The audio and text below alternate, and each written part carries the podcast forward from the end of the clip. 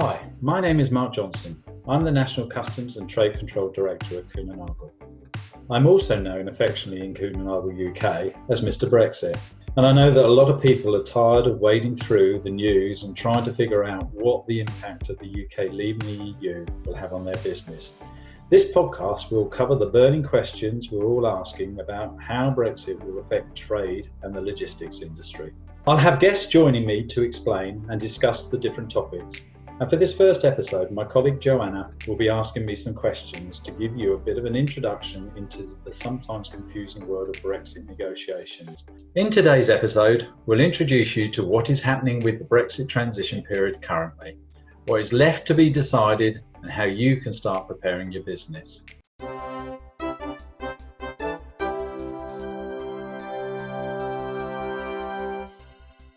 Thanks, Mark. Uh, first of all, let's start with why you're our Mr. Brexit. Tell me what you've been doing for the past few years. Yes, since October 2017, when I was fortunate enough to be invited to the House of Commons. After this meeting, I was approached by someone who explained that they liked what I had to say. They said I was keeping it simple. After that meeting, I was asked whether I would be prepared to join the UK government's border delivery steering group. That engagement has grown, with many other government departments being involved. The engagement saw me being included in key stakeholder calls that were facilitated by Theresa May when she was Prime Minister, even a visit to number 10 in December 2018. With the new government that came in place in July 2019, there was a different engagement a particularly direct engagement with Michael Gove MP. This new engagement has subsequently developed with the UK government now agreeing to pay for Kuehne one day a week of my time to share my knowledge and act as a key stakeholder, trusted advisor, and a critical friend. The most important thing here is that we are the only party around the table from the logistics sector, uh, and that has a contract. No other organisation has it. That is very impressive indeed. All right, so we can definitely trust you when you, when you're talking about Brexit then. Um, and you mentioned keeping it simple when you talked about why the government wanted to kind of engage with you even more about Brexit. So that is a really big deal for me, especially. I mean, all the terminology used about Brexit can be really, really confusing. Mm-hmm. So, can you give me a bit of a description of what's happening right now? So, what's happening now? So, we formally left the EU on the 31st of January 2020, and we're in a transition period.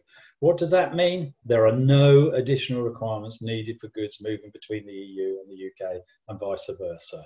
This will apply up to 2300 hours GMT on the 31st of December 2020. So, Either with or without an EU UK free trade agreement, we will require to complete customs declarations. Oh, and by the way, a safety security declaration for every consignment. Every consignment that moves between both parties.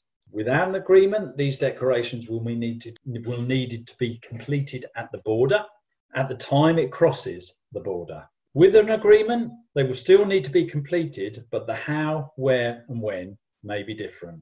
Even from the UK's own government statistics, we produce around 50 million declarations per annum today for all third country shipments. But as of the 1st of January 2021, we will be required to complete declarations for the, all EU movements. This requirement will increase that 50 million by 250 million declarations per annum. Wow, that's that's a serious number. yeah, we sh- what we shouldn't forget is that uh, that that is the customs declaration. But if we do not negotiate either to stay in the safety and security declara- uh, regime, we will have to also complete a declaration for the safety and security, which again is for every consignment that moves in and out the country. So that effectively doubles that 300 million with a demand because of the safety and security declaration. Okay, so you can really see how that will could have an impact. You can't do a podcast at the moment, I don't think, without asking about coronavirus or COVID 19. So, how has the Brexit process so far been impacted by that? So, COVID 19 in itself wasn't actually having any impact on the Brexit planning and the end of the transition period in the UK government, even though all of our industry bodies, BIFA, FTA, RHA, and the CILT had written to the UK government saying that we need to extend the, the transition period.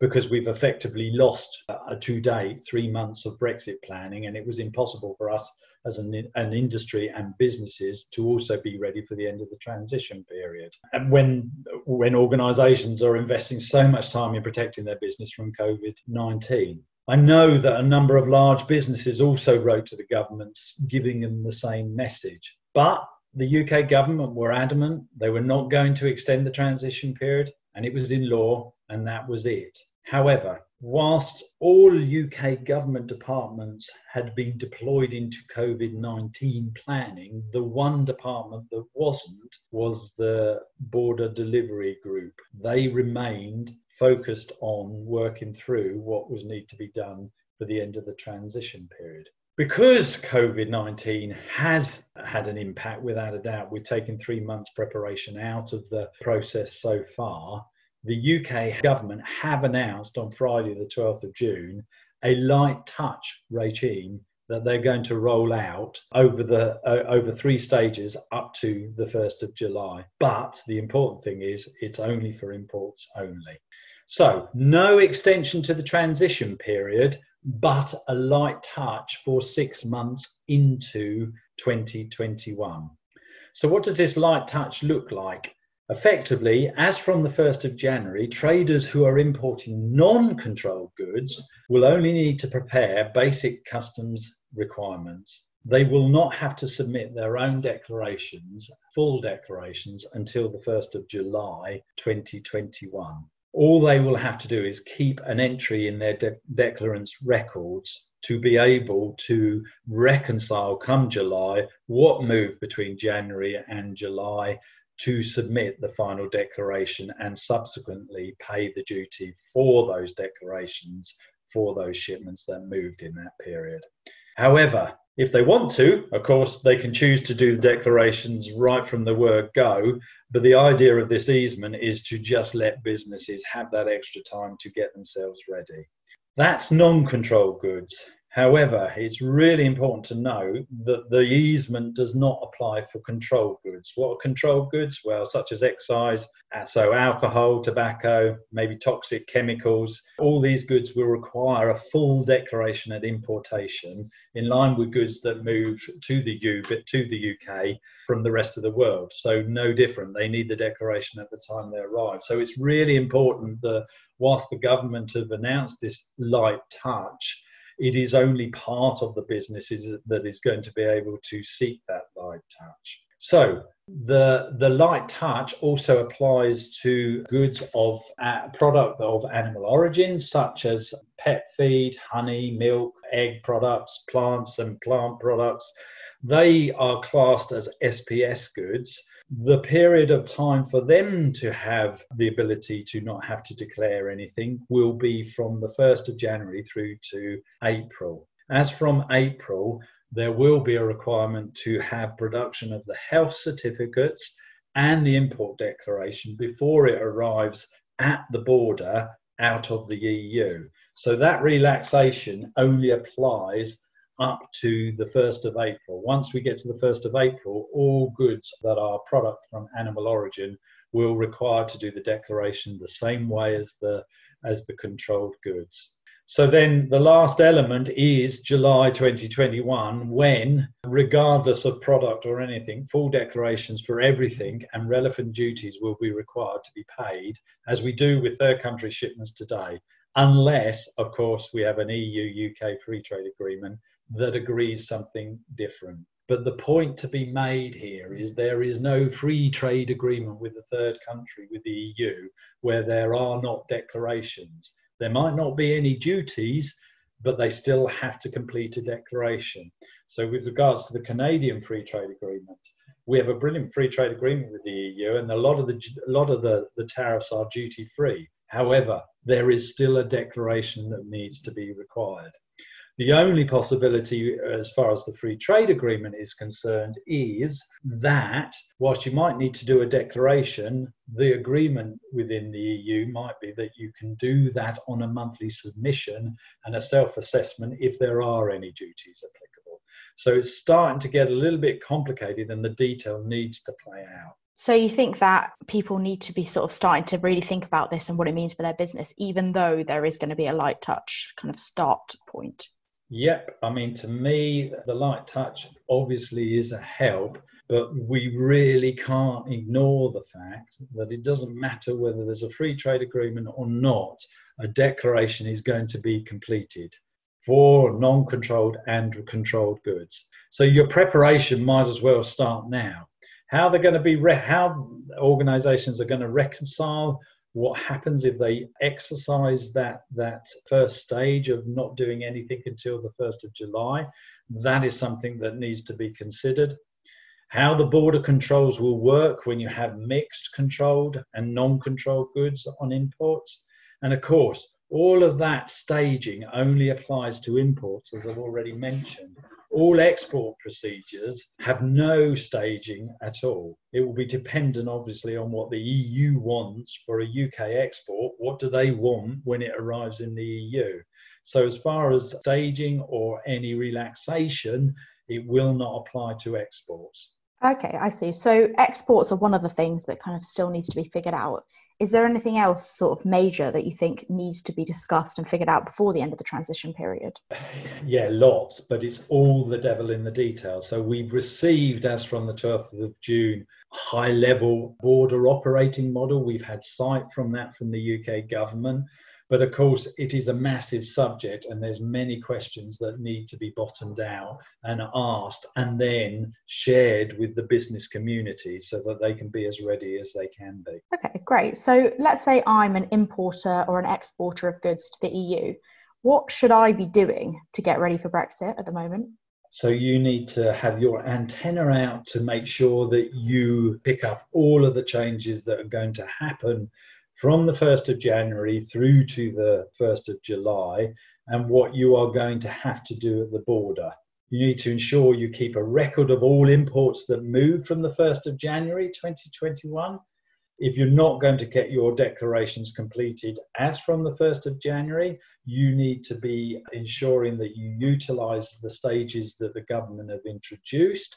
But bear in mind that come July, you will have to reconcile anything that you've moved if you're not doing the declaration at the time of import through that period. So, regardless of the above that I've mentioned, you need to ensure that on your commercial invoice you have a full description of goods, ideally showing a classification, commodity code, or HS code. They're all the same thing, they're just, just called different names across the industry.